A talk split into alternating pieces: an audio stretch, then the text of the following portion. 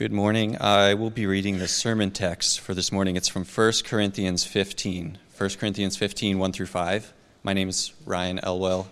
I worship here with my wife Kayla and my two children, uh, Abram Shepherd or Shep and Denia. So let's see, that's page 961 in the Bible in front of you. We're reading from 1 Corinthians 15, verses 1 through 5. This is God's word.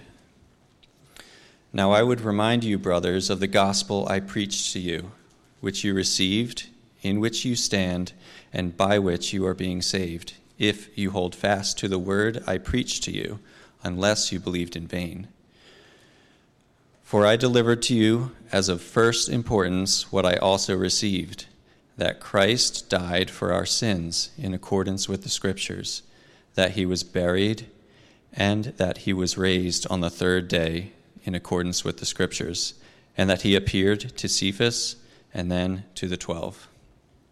Let's pray. Our great Father, we, uh, we just read perhaps the, the most important fact in human history that your Son died for our sins and then he came back from the dead. Uh, we, we worship you because of that. Um, please, please not only convince us uh, in our minds that this is true, we, we need more than a reminder of a fact. We, we need you to stir our will and our affections for you because of this. So we ask, Holy Spirit, that you would, you would show us how we can believe in the gospel more deeply uh, as your word is preached to us. Please be with your servant as he preaches, guard his mind and tongue, so that he will only say what you would have him to say. And we ask that uh, through the preaching of your word, your church would be strengthened and that your name would be glorified. In Jesus' name, amen.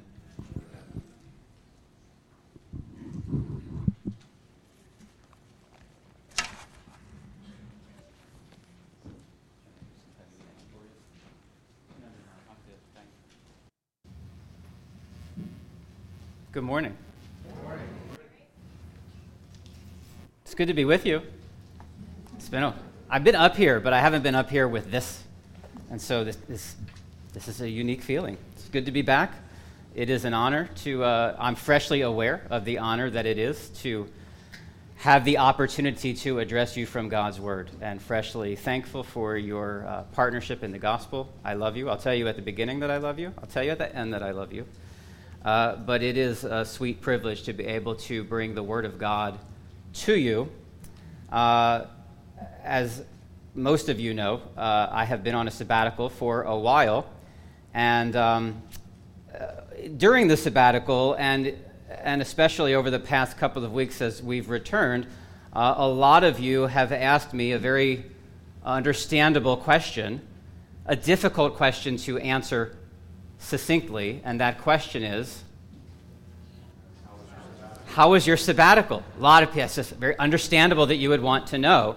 Not so easy to uh, share, you know, quickly how the last four months have been. Uh, it was good. Thanks. Thanks for asking. Um, one of the highlights for our family uh, during this time was that we were able to spend four weeks uh, in Hilton Head, South Carolina. Uh, my dad lives down there, and we go down there often, but we were able, with the sabbatical time, to extend our stay a little while. And um, we, we enjoyed, I don't know that we had found this place uh, in previous trips to Hilton Head, but we, we found it's, it's, a, it's, a, it's like a Wawa type gas station convenience store. It's called Parker's. Anybody ever been down in the Carolinas and been to a Parker's? No Parker's, okay. But, well, they have really good ice. Parker's has this really good chewy ice. If you know Chick fil A ice, they've got that kind of Chick fil A like ice. And, you know, my son, especially, he doesn't get a lot of different treats that he can eat, and he really liked the Parker's ice. So we made frequent trips to Parker's for ice. And uh, this, there was, they're, they're all over the island, but this one particular Parker's that we would go to, it was, it was just uh, a couple of blocks away from the Hilton Head airport. Um, and uh, how we came to discover that it was near the Hilton Head Airport is another story. I just, I, am gonna, I'm not here to just tell you stories. So I'll t- I could tell you about that another time. But we, we it was so close to the airport, and you're seeing these air, these planes coming down like so close to us, so low to the ground. So we would go, we would get some chewy ice, and we would just kind of hang out looking for planes uh, to, to, to fly past us, and, and that's how we spent some of our time. And on the last day, I think it was the last day of our trip, the day before we were driving back up here, um, we, were, we were hanging out in front of the Parkers talking, and it was like it was weird because it was like we had forgotten what we were there for. We were just talking and ha- eating our ice, and it, it just seemed to happen suddenly. Usually you have some answers, but you could hear the plane coming. It just was on top of us, loud, thundering, and it was like, I mean, literally, you're thinking that the plane is about to crash into the gas station, is how low it was. And it, it was, and it really took us aback because we just were not prepared for it in that moment. And we're, we're just we're kind of stunned. We're like whoa that was amazing. And this lady uh, was in her uh, car getting ready to pull out of her parking spot. And i think she had the window down or maybe she put the window down but she got had a smile on her face and she was like you guys aren't from around here are you so uh, that was that was a good time. We had a good time on the sabbatical. Um, i want to talk to you today about the gospel. If, if as you were walking into uh, the sanctuary, into the building this morning, and one of our neighbors perhaps had asked you, like, hey, what, what are you all doing in there every week? Like, what's, what, do you, what do you believe? What, what is it that is the message of Christianity? I, I wonder how you would answer that. I, I think it's important for each of us, uh, especially those of us who are members of this church. And I'm not saying that to be exclusive towards those of you who are not members of the church. Uh, if you're a Christian and this is the church that you regularly worship in and fellowship in, we'd love for you to become a member of the church. That's another sermon for another time. But I, I say it's especially important for us who are members because as members of the church, we have actually committed to the Lord and to each other to defend and to maintain a gospel ministry in this place. And for us to do that, we need to be very clear in being able to uh, not just understand for ourselves, but be able to articulate what this message is. What is it that we believe? And it is, uh, honestly, it's a little bit of a concern of mine. Um, in my years here as a pastor, and I don't think this is limited only to our church. So it's not a criticism of our church. I think, I know, in fact, that other pastors share this concern that there are, are brothers and sisters among us who are sincerely, who have come to know Jesus. They truly uh, ha- have been saved, as we've been talking about being saved and the grace of God, and they, they believe that and they truly know the Lord. But when asked to explain concisely and clearly the message by which they have been saved, they have a very difficult time uh, explaining it in a way that one of our neighbors around here could hear them communicate it and actually believe themselves and be saved. And I think we really want to make sure that we know this message. So, as, as I'm jumping back into uh, the ministry of the word here in these first few weeks, especially, and with so many of you asking me, How was your sabbatical? What I decided to do was just take four passages of Scripture that have been especially sweet to me, in, in, especially important to me in these months. And I don't want to preach my experience. I'm not preaching my sabbatical, okay? I want to preach the text, but I want, I want you to get an update a little bit on what's been going on with me by thinking about these passages of Scripture from God's Word. And I hope they'll be of help to you and encouragement to you as we think about God's word. And so we're, we're starting here in 1 Corinthians chapter 15, this passage of Scripture, uh, day two, I'm not exaggerating, literally day two of the sabbatical. This passage particularly landed on me, and it occupied much of my attention. It actually occupied much of my family's attention during this time. It, it made a powerful impact on me uh, and I, well, I do think it's helpful for us to talk about this so that we are clear as a church. There's even a more personal reason uh, about what this passage was doing in me, and I'll, I'll, try to share that with you briefly as we look at the passage. Um, as we look at this passage, I, I, here's what I want you to take away.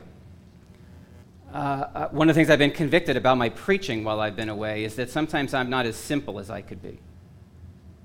People say, say amen. I just, I just, I just kind of hurt. So, amen. Is he going to be more? I, I, I mean, the scriptures do call us to think, but I want to make sure that I'm clear and straightforward. So here's what I really hope that our time together this morning that you will walk away with.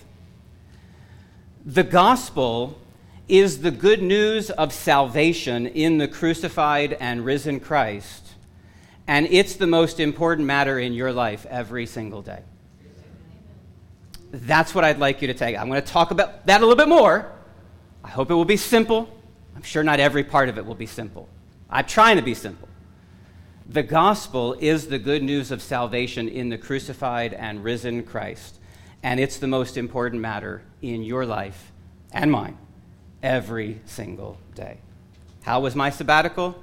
Well, it was a season in which that reality was uh, impressed upon my soul, and I hope and pray that it will be impressed upon your soul today. Uh, to help us think about it a little bit more, just have two simple questions uh, uh that I'd like for us to unpack in our time together. Question number one What is the gospel? Question number two how important is the gospel? Very simple. What is the gospel? How important is the gospel? I haven't done this in a while. I may need a little more water than normal. In verse 1 of this passage, Paul writes to the church in Corinth, he says, Now I would remind you, brothers, of the gospel. Uh, the church in Corinth which Paul himself had been involved in, in the formation of a few years prior to his writing this letter, uh, the church in Corinth was what we might call today a little bit of a hot mess. Uh, they were a very gifted church. They were knowledgeable, they, they were abundant in spiritual gifts. But if you've ever read through the letter of 1 Corinthians, you know there were many uh, problems going on moral problems, doctrinal problems. There was a distressing amount of strife in the church, factions. Some people talking about how they followed Paul, and others they were following Peter, and they were battling with each other. Uh, they were boasting in those gifts, and they were, they were boasting in human eloquence. And they, they were, in doing so, they were confusing and they were in danger of undermining uh, the very powerful wisdom of God that had been exhibited to them in the cross of the Lord Jesus. And, and one of the doctrinal problems that they were giving themselves to, one of the doctrinal errors they were giving themselves to, was they were flirting with the idea that there was actually no resurrection from the dead. So if you, if you have your Bible open still in 1 Corinthians 15, it says in verse 12, uh, th- verse 12 tells us why Paul is writing this particular part of 1 Corinthians. He says, Now, if Christ is proclaimed as raised from the dead, how can some of you say that there is no resurrection of the dead? They were beginning to say that. They were beginning to believe what their culture around them was saying that there is no resurrection of the dead. And Paul is saying, if, if there's no resurrection of the dead, then the Jesus who I proclaim to you isn't risen from the dead. And if he's not risen from the dead, then your faith is in vain. you have believed in vain. You see that in our passage at the end of verse 2. Have you believed in vain? If you don't believe in the resurrection, then you don't believe in a resurrected Christ, and there's nothing to our faith. It's totally worthless. So he's writing this chapter to correct that error. And I would say I was just particularly moved with praise to God as I thought about this just this week. I'd never really thought about this before that God's providential rule over all things even in this, this doctrinal confusion and this dabbling with error and this arrogance of the Corinthians, this was God's way of bringing to us a passage of Scripture that has so clarified the meaning of the gospel and the beauty of Christ's resurrection and its implications for us. We would not have this chapter if it was not for the stupidity, I don't think that's an overstatement to use that word, of the Corinthians and their arrogant boastfulness. We wouldn't even have this wonderful chapter. So we can be greatly encouraged and thankful that this passage is here in God's Word for us, and it helps us to understand what is the gospel. We see in just these first couple of verses, it's, it's a word, right? It was a word I preached to you, Paul says. It's a, it's a word, it's a message that demands a response, right? He says that they, they had received it. And it's not just to be received one time and then done away with, but you see, they're to continue in it. They were to stand in it. They were standing in it. It's a message of good news. The word gospel means good news. And it's good news specifically because it brings about salvation. It's through their receiving of this message and their continuing in this message that they were being saved. And we understand that that salvation has something to do with not getting what we deserve for our sins. Because when Paul goes on in verse 3 to actually remind them of what he himself had received and then delivered to them, he says, I delivered to you as of first importance what I also received that Christ died for our sins in accordance with the scriptures. And, and, and here's it's this phrase Christ died for our sins. That's beautiful. It's the message of first importance. We'll get to that. But I, here's where I think we need extra clarity to make sure that we can understand and articulate this basic message of Christianity. Because to tell someone across the street, right, someone who just asked you, What is Christianity all about? What do you believe? To tell someone simply that Christ died for your sins is very true, it's very accurate, it's very wonderful, but I think it actually lacks enough context for someone to even understand what that means. Now, I said I'm trying to be simple. I, please think, please listen to me carefully in this next sentence that I say. It's not too profound for you to understand, but if you don't hear me say this sentence, you're going to not be sure what I'm doing for the next 10 minutes. The issue of sins being died for assumes that there is a person who rules and is in charge of things and who has made certain commands who we owe allegiance to, and we've offended him, we've wronged him, and aroused his anger, and he's declared his intent to punish those transgressions, those sins. Did you follow what I just said?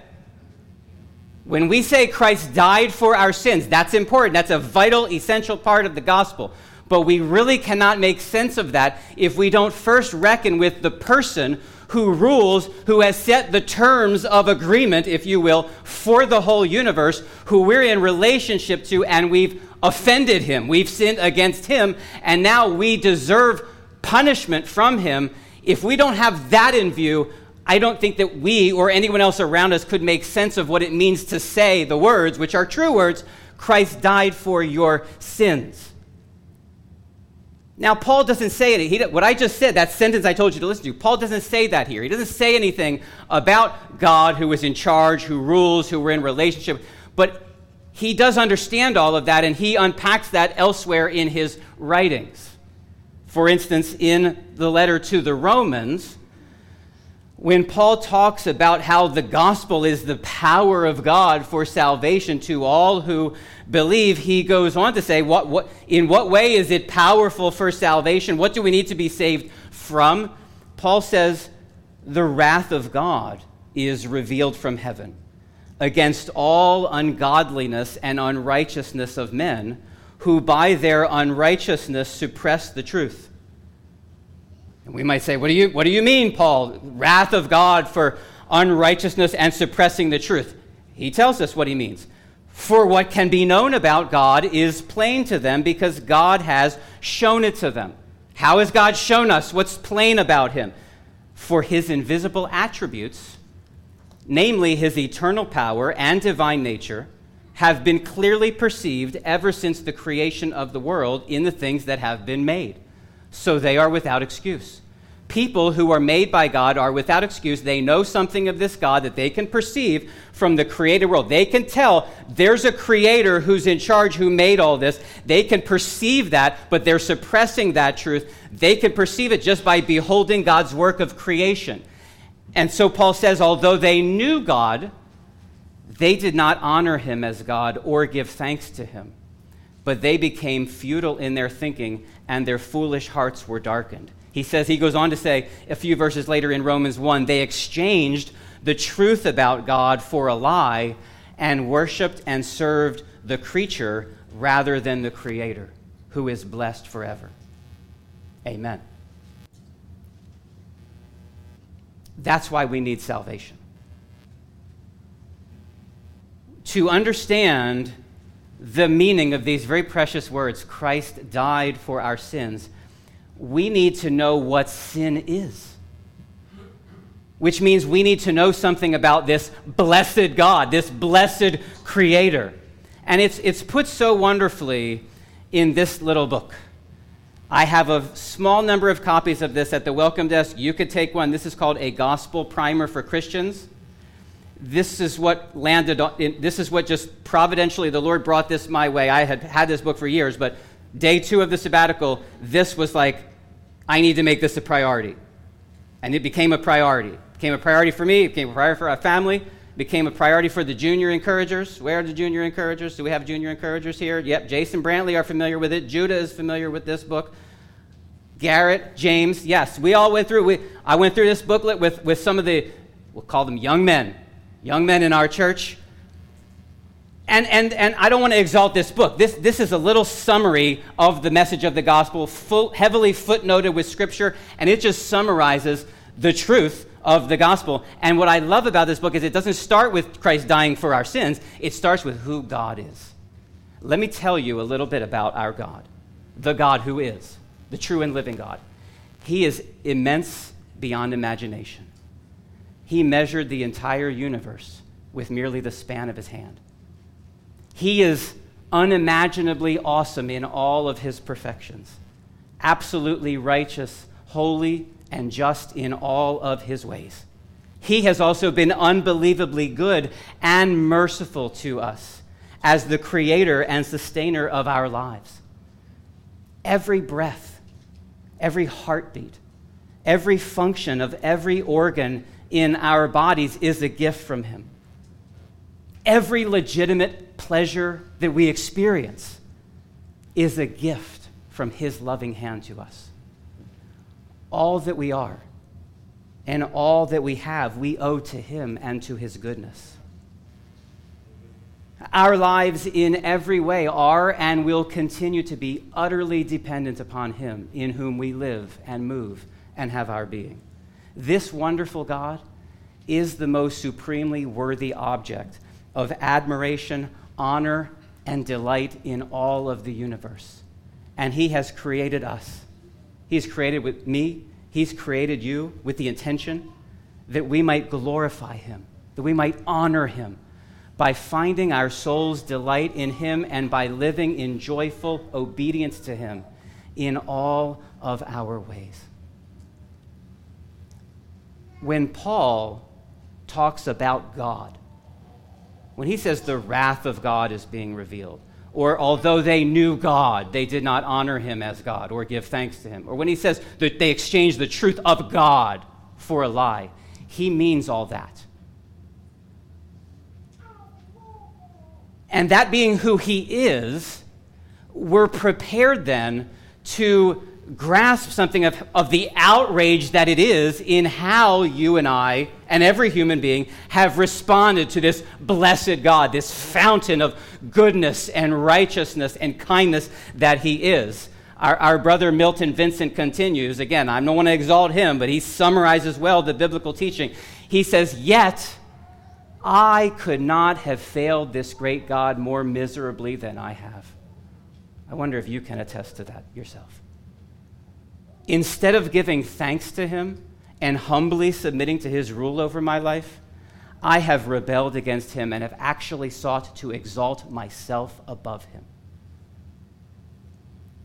Going my own way and living according to my own wisdom, I have broken countless times either the letter or the spirit of every one of God's Ten Commandments.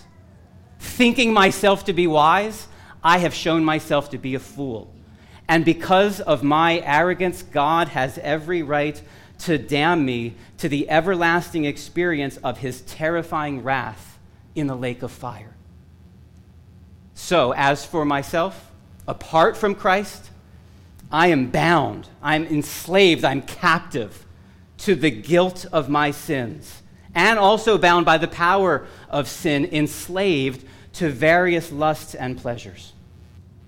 Apart from Christ, I am also utterly deserving of and destined for eternal punishment in the lake of fire, completely unable to save myself or even to make one iota of a contribution to my own salvation.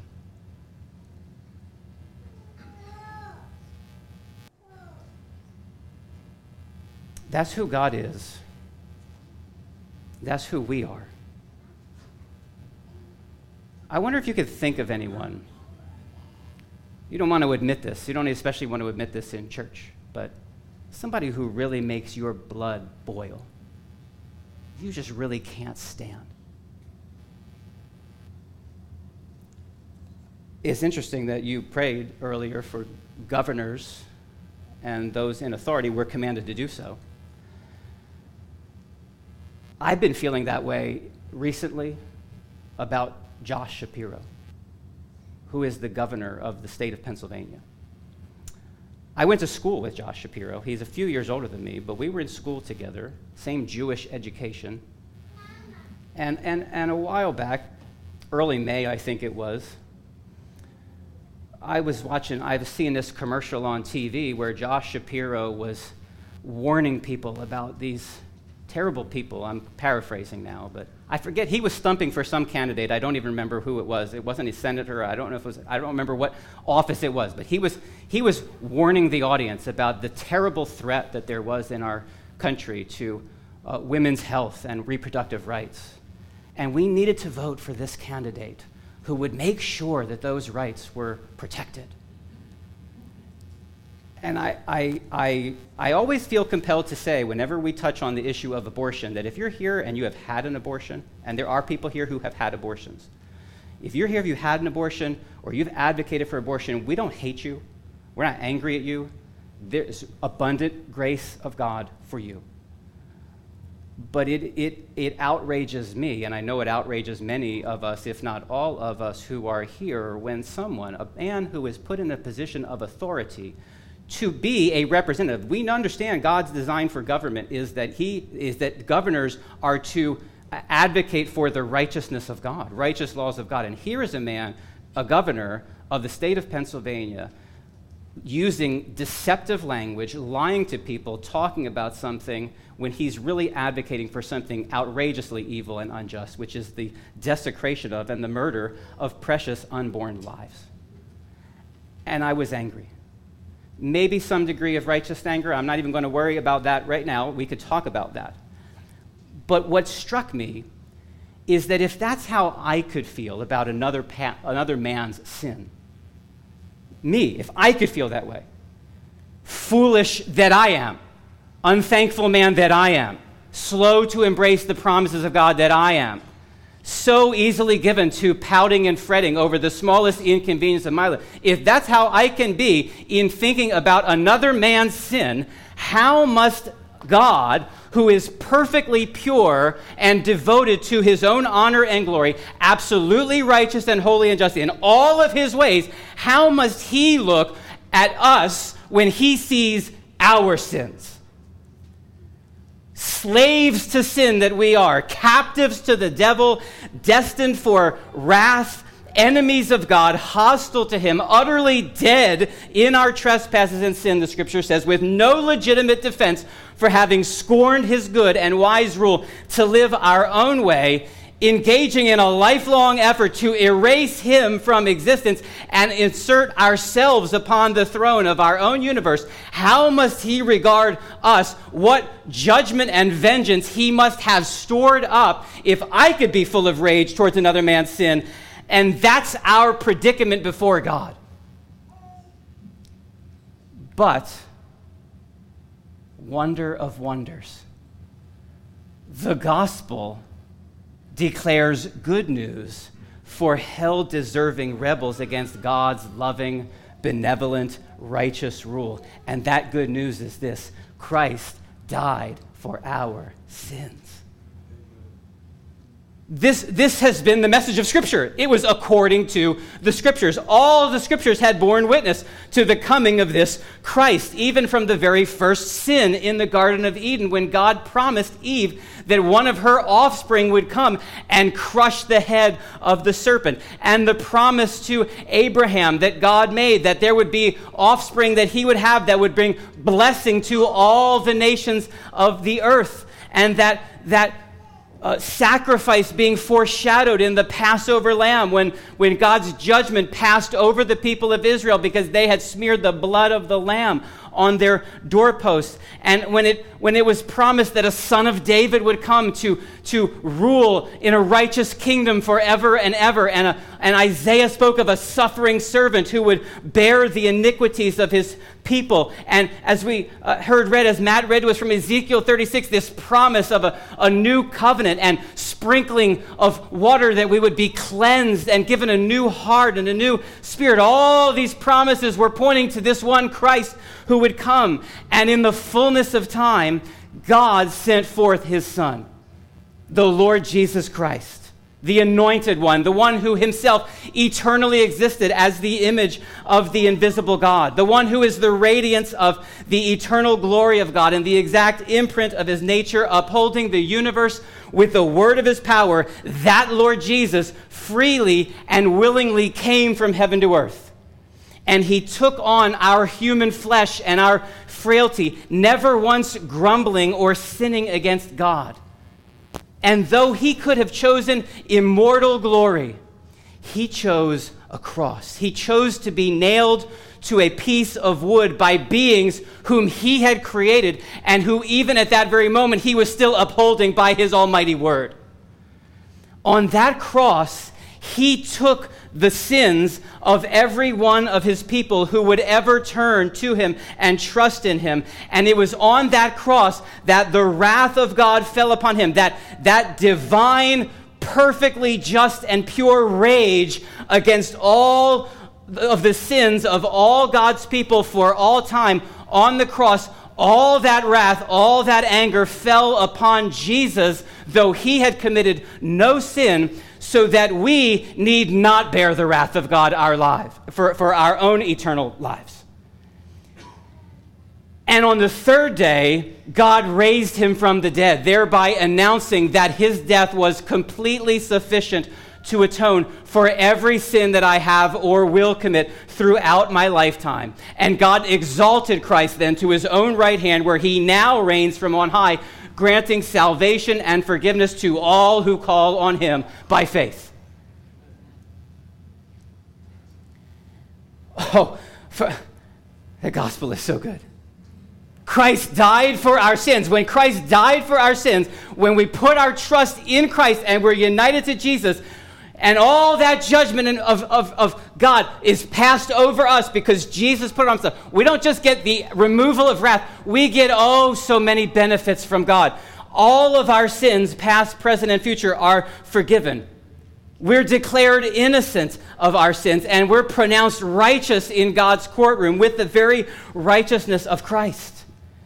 His future and present wrath completely satisfied against us because Jesus bore it upon himself on the cross, so that now God has, for those who have believed upon his Christ, God has only love and compassion and deepest affection with no mixture of wrath whatsoever. We've been made God's children, adopted into his family. We've been given the gift of the Holy Spirit, who gives us God's power who pours out God's love within our hearts and who tenderly communicates to our spirits that we are children of God. We're not only freed from the penalty of sin, but we're actually freed from slavery to sin because we no longer need to sin again because sin's dominion over us has been broken at the cross.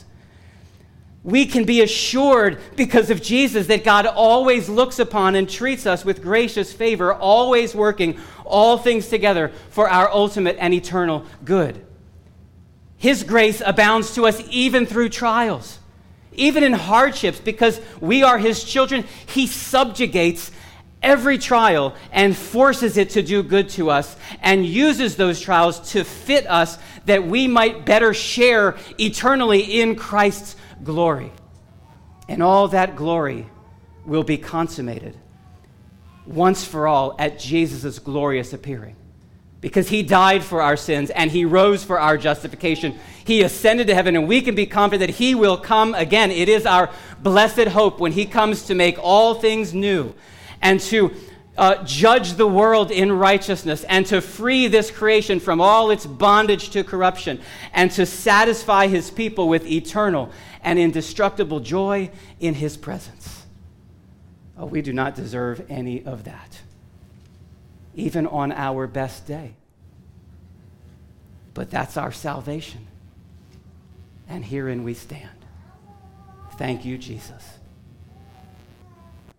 The gospel is the good news of salvation in the crucified and risen Christ. Do you know that message?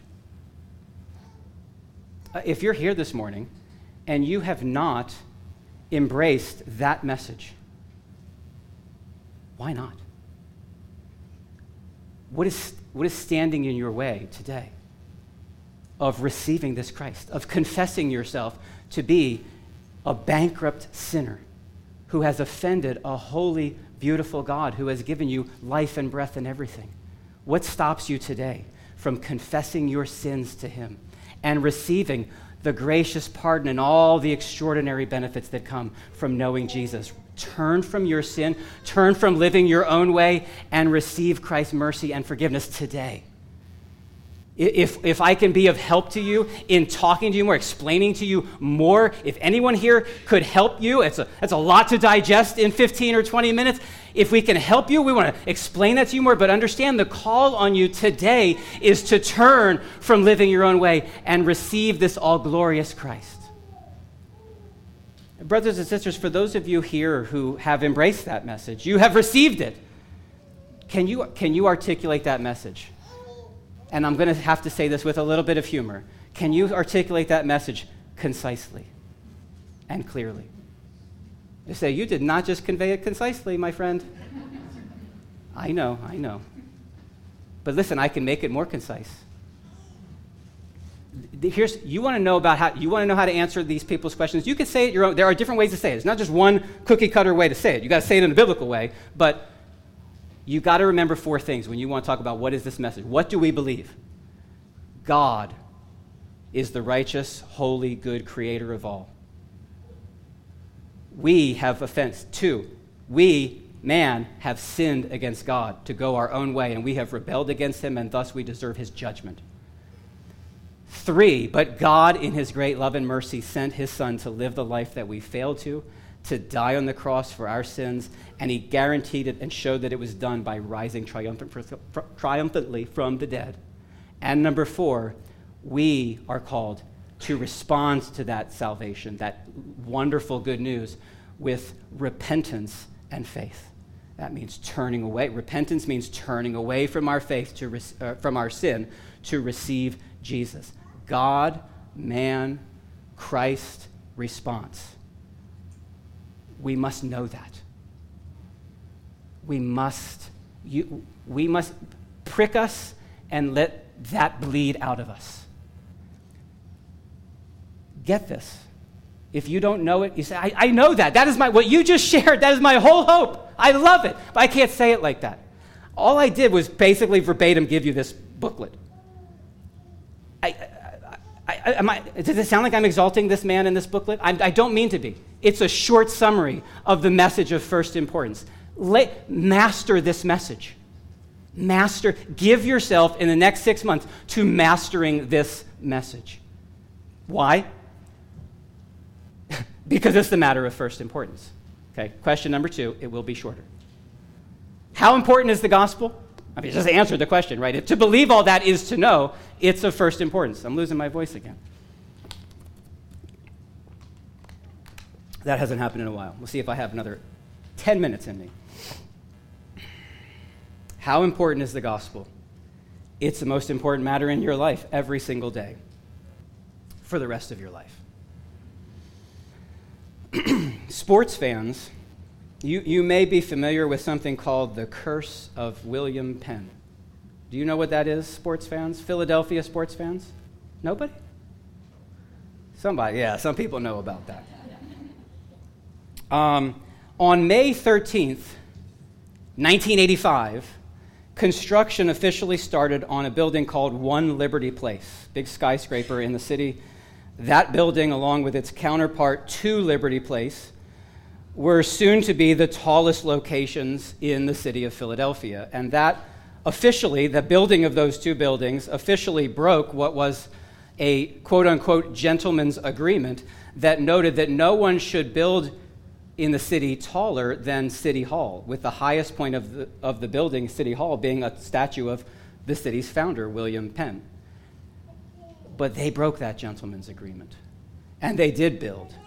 And that plunged, Philadelphia sports fans would know, that plunged the city of Philadelphia into a 20 plus year abyss of sports failure that was broken only in 2008 when 15 months after the final beam in what was to become the, the new tallest building in the city, the Comcast Center, the, when the last beam was put in, they put a little small figurine of William Penn up there. And 15 months later, the Phillies won the World Series. Well, isn't that wonderful? Okay, now that's really trivial, and you all laughed, and I expected that you might. But understand this God has established something. It's no gentleman's agreement. God does not need to enter into any gentleman's agreement with us. He, he has created a holy and heavenly ordinance that nothing should be built higher in the hearts of God's people, in the life of His church, than the gospel. Let, let no priority, and we've got priorities. We want to pray. We want to send out laborers to the harvest field. We want to make disciples. Lots of things we could say. So study the Bible. We want to learn Bible fluency. We've got Sunday school. We've got lots of things to do. People to evangelize. Let nothing eclipse. Let nothing be built higher in the hearts and lives of God's people than this gospel skyscraper. It's not just the message that we received at one point in time, it's the message in which we stand right now. It's what upholds us and sustains us and strengthens us as we seek to live a life that reflects the surpassing worth of Jesus and his grace. And, and it, you know, I could click here and we could spend a couple of hours. We're not going to. Relax I know it's been a while since I've been up here, but my, I'm starting to lose my voice. I might have done it, but I don't have much left in it. We could spend some hours showing you all the ways that Paul and Peter and James and John, how they motivate the, God's people to give themselves to obeying the Lord by reminding them regularly of, of what God has done for them in Christ. We could spend hours and hours doing that. But I just want you to see actually this priority in the life of the Apostle Paul. Paul never got over this miraculous wonder of his own salvation from sin and damnation. To, to be transferred from a vile, hated enemy of God into a beloved child of God and a bondservant of the Lord Jesus Christ. Paul never got over that. Beyond the importance for our church in being able to be clear about the gospel, this is what has moved me so much is that I have seen ways that even in doing gospel ministry, I have lost sight of the wonder of what it means to be saved. That is something that God has wanted to remind me of during this time away. I'm saved. That's amazing. If you're here this morning and you're saved, you may have a lot of stuff going wrong in your life. That's why I love that passage in Habakkuk chapter 3, by the way. This is not in my notes. you want to know how great salvation is? This prophet, Habakkuk, not even knowing the fullness of the salvation that was coming in Jesus, but just knowing the God of Israel and the salvation of the Exodus and his promises, he said, Though the fig tree should not blossom, nor fruit be on the vine, the produce of the olive fail, and the fields yield no food, though the flock be cut off from the fold, and there be no herd in the stalls. You know what all that means? Though everything is horrible around me, though I have no earthly good to rejoice in, He said, Nevertheless, yet I will rejoice in the God of my salvation. That's how great salvation is. And I've lost sight of that. I'm not saying I wasn't a believer, I've just lost sight of the wonder of it. Paul never lost sight of that. About 25 or 30 years after he got struck off that horse on the road to Damascus. Right, we're going to get back, Lord willing, in September. We'll be back in the book of Acts, and that's where we're picking up, I believe. We're about to see this man, Paul, breathing out murderous threats against the church as he was back in chapter 8. We're going to see him converted in chapter 9 and made an ambassador and servant of the Lord Jesus. About 25 or 30 years after that happened to Paul, he wrote a letter to his young disciple Timothy, and in that letter he said this I thank him who has given me strength, Christ Jesus our Lord, because he judged me faithful, appointing me to his service, though formerly I was a blasphemer, persecutor, and insolent opponent. But I received mercy this is 25 or 30 years later. But I received mercy because I had acted ignorantly in unbelief, and the grace of our Lord overflowed for me with the faith and love that are in Christ Jesus. The saying is trustworthy and deserving of full acceptance that Christ Jesus came into the world to save sinners. He said, Of whom I am the foremost. But I receive mercy for this reason that in me, as the foremost, Jesus Christ might display his perfect patience as an example to those who were to believe in him for eternal life.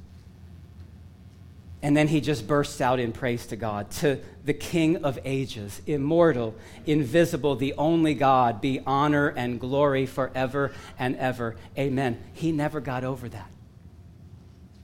He, he, he had, even 25, 30 years later, he had such a deep acquaintance with how crooked he was, with how vile he was because of his sin, and how amazing it was that when God had every right to overflow him with a flood of vengeance and anger, he stayed the hand of his wrath and he put it upon Jesus so that Paul might know overflowing, overwhelming grace, grace that is greater than all our sins. He never got over that. And we can get over it we should never get over it, but we can just lose sight of it. We can get so familiar with that message, Christ died for our sins, that it ceases to dazzle our souls with awe filled wonder. We could become like that lady Lisa. I didn't tell you her name. At the gas station in Parker's, pulling out. We can be like her, pulling out. oh, you must not be from around here thinking that that spectacular thing that you just saw was spectacular. We've gotten used to all that around here. You must not be from around here. She wasn't being condescending. And my dear wife, I can't get into this story. She shared the gospel with that woman, and that's a whole other story. But because it's first importance, we got to get it out to people. But we don't want to be like Lisa. this gospel airplane flying over our heads. Christ died for our sins. We're saved. We're no longer under God's wrath. We're His children. We're headed towards eternal glory. We don't want to become so accustomed to that that it ceases to thrill us. And so it's, I'm freshly resolved that I would not lose sight of that wonder. And I hope that you will happily and worshipfully join me in that resolve, never to let this gospel message become old hat. Never let it become familiar. As long as God gives breath in our lungs, might we sing. We pick these songs out ahead of time. If I was picking the last song this morning, it would be I'm not going to sing it. I wouldn't sing it anyway. I know you don't like when I sing, but I think but I like when I sing, okay? I, I shouldn't have pointed at you. I love you, man. I'm happy you're here. But if we were picking one, you could sing it this afternoon, sing it after the service. I stand amazed in the presence of Jesus the Nazarene and wonder how he could love me, a sinner condemned unclean. How marvelous, how wonderful, and my soul shall ever be. How marvelous, how wonderful is my Savior's love for me. Do you know that's the theme of heaven's praises? right now? Revelation 5, we sang earlier about an everlasting song. They sang a new song. This is Revelation 5. Worthy are you to take the scroll. They're talking to Jesus, they're singing to Jesus. Worthy are you to take the scroll and open its seals, for you were slain, and by your blood you ransomed people for God from every tribe and language and people and nation.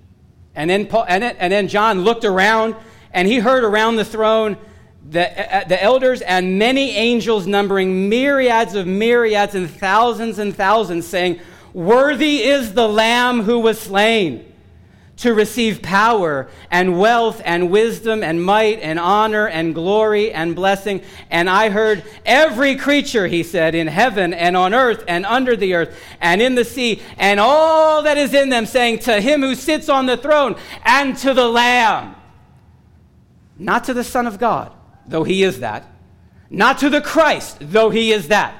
Not to the Son of Man, though he is that to him who sits on the throne and to the Lamb, because his glory is eternally bound in the laying down of his life as an atoning sacrifice for sinners. Worthy to him who sits on the throne and to the Lamb be blessing and honor and glory and might forever and ever. And if it is thrilling the redeemed and glorified saints in heaven, even right now, we have not exhausted its treasures down here on earth, beloved. So let us hold high this good news of the gospel as the message of first importance, and may nothing else eclipse it in its majestic grandeur in your own soul, in your family, and in this dear church, which He has called us to be a part of. Love you, brothers and sisters. Thanks for listening. I hope that was simple and clear. The gospel is of first importance. Heavenly Father, we ask for your grace and blessing upon us that we would that, that you would take us deeper and deeper into the riches and the wonder and the glory of this salvation that you have provided for us in Jesus. Even those among us here who've walked with you, who've embraced that message 50 years, 60 years, 70 years, some people in this room have embraced this good news. Oh, we've only begun to see the first fruits of it we have just scarcely been able to conceive of what Paul says are those unsearchable riches that are found in Jesus Christ. And so, Father, we do pray that you would help us. Help us to grow in our love for the gospel, in our devotion to the gospel. May we be repeating it regularly to our own souls, preaching it to our own souls, r- reminding each other of it, spreading it regularly to those around us, our neighbors, our coworkers, all that you would send us to, and may we not forget those to the ends of the earth, some who've never even heard the sweet name of Jesus. And our souls long for them to hear this good news too. Would you help us to labor in the strength that you would supply to be devoted to this wonderful good news as the message of first importance? We ask for this in Jesus' name. Amen.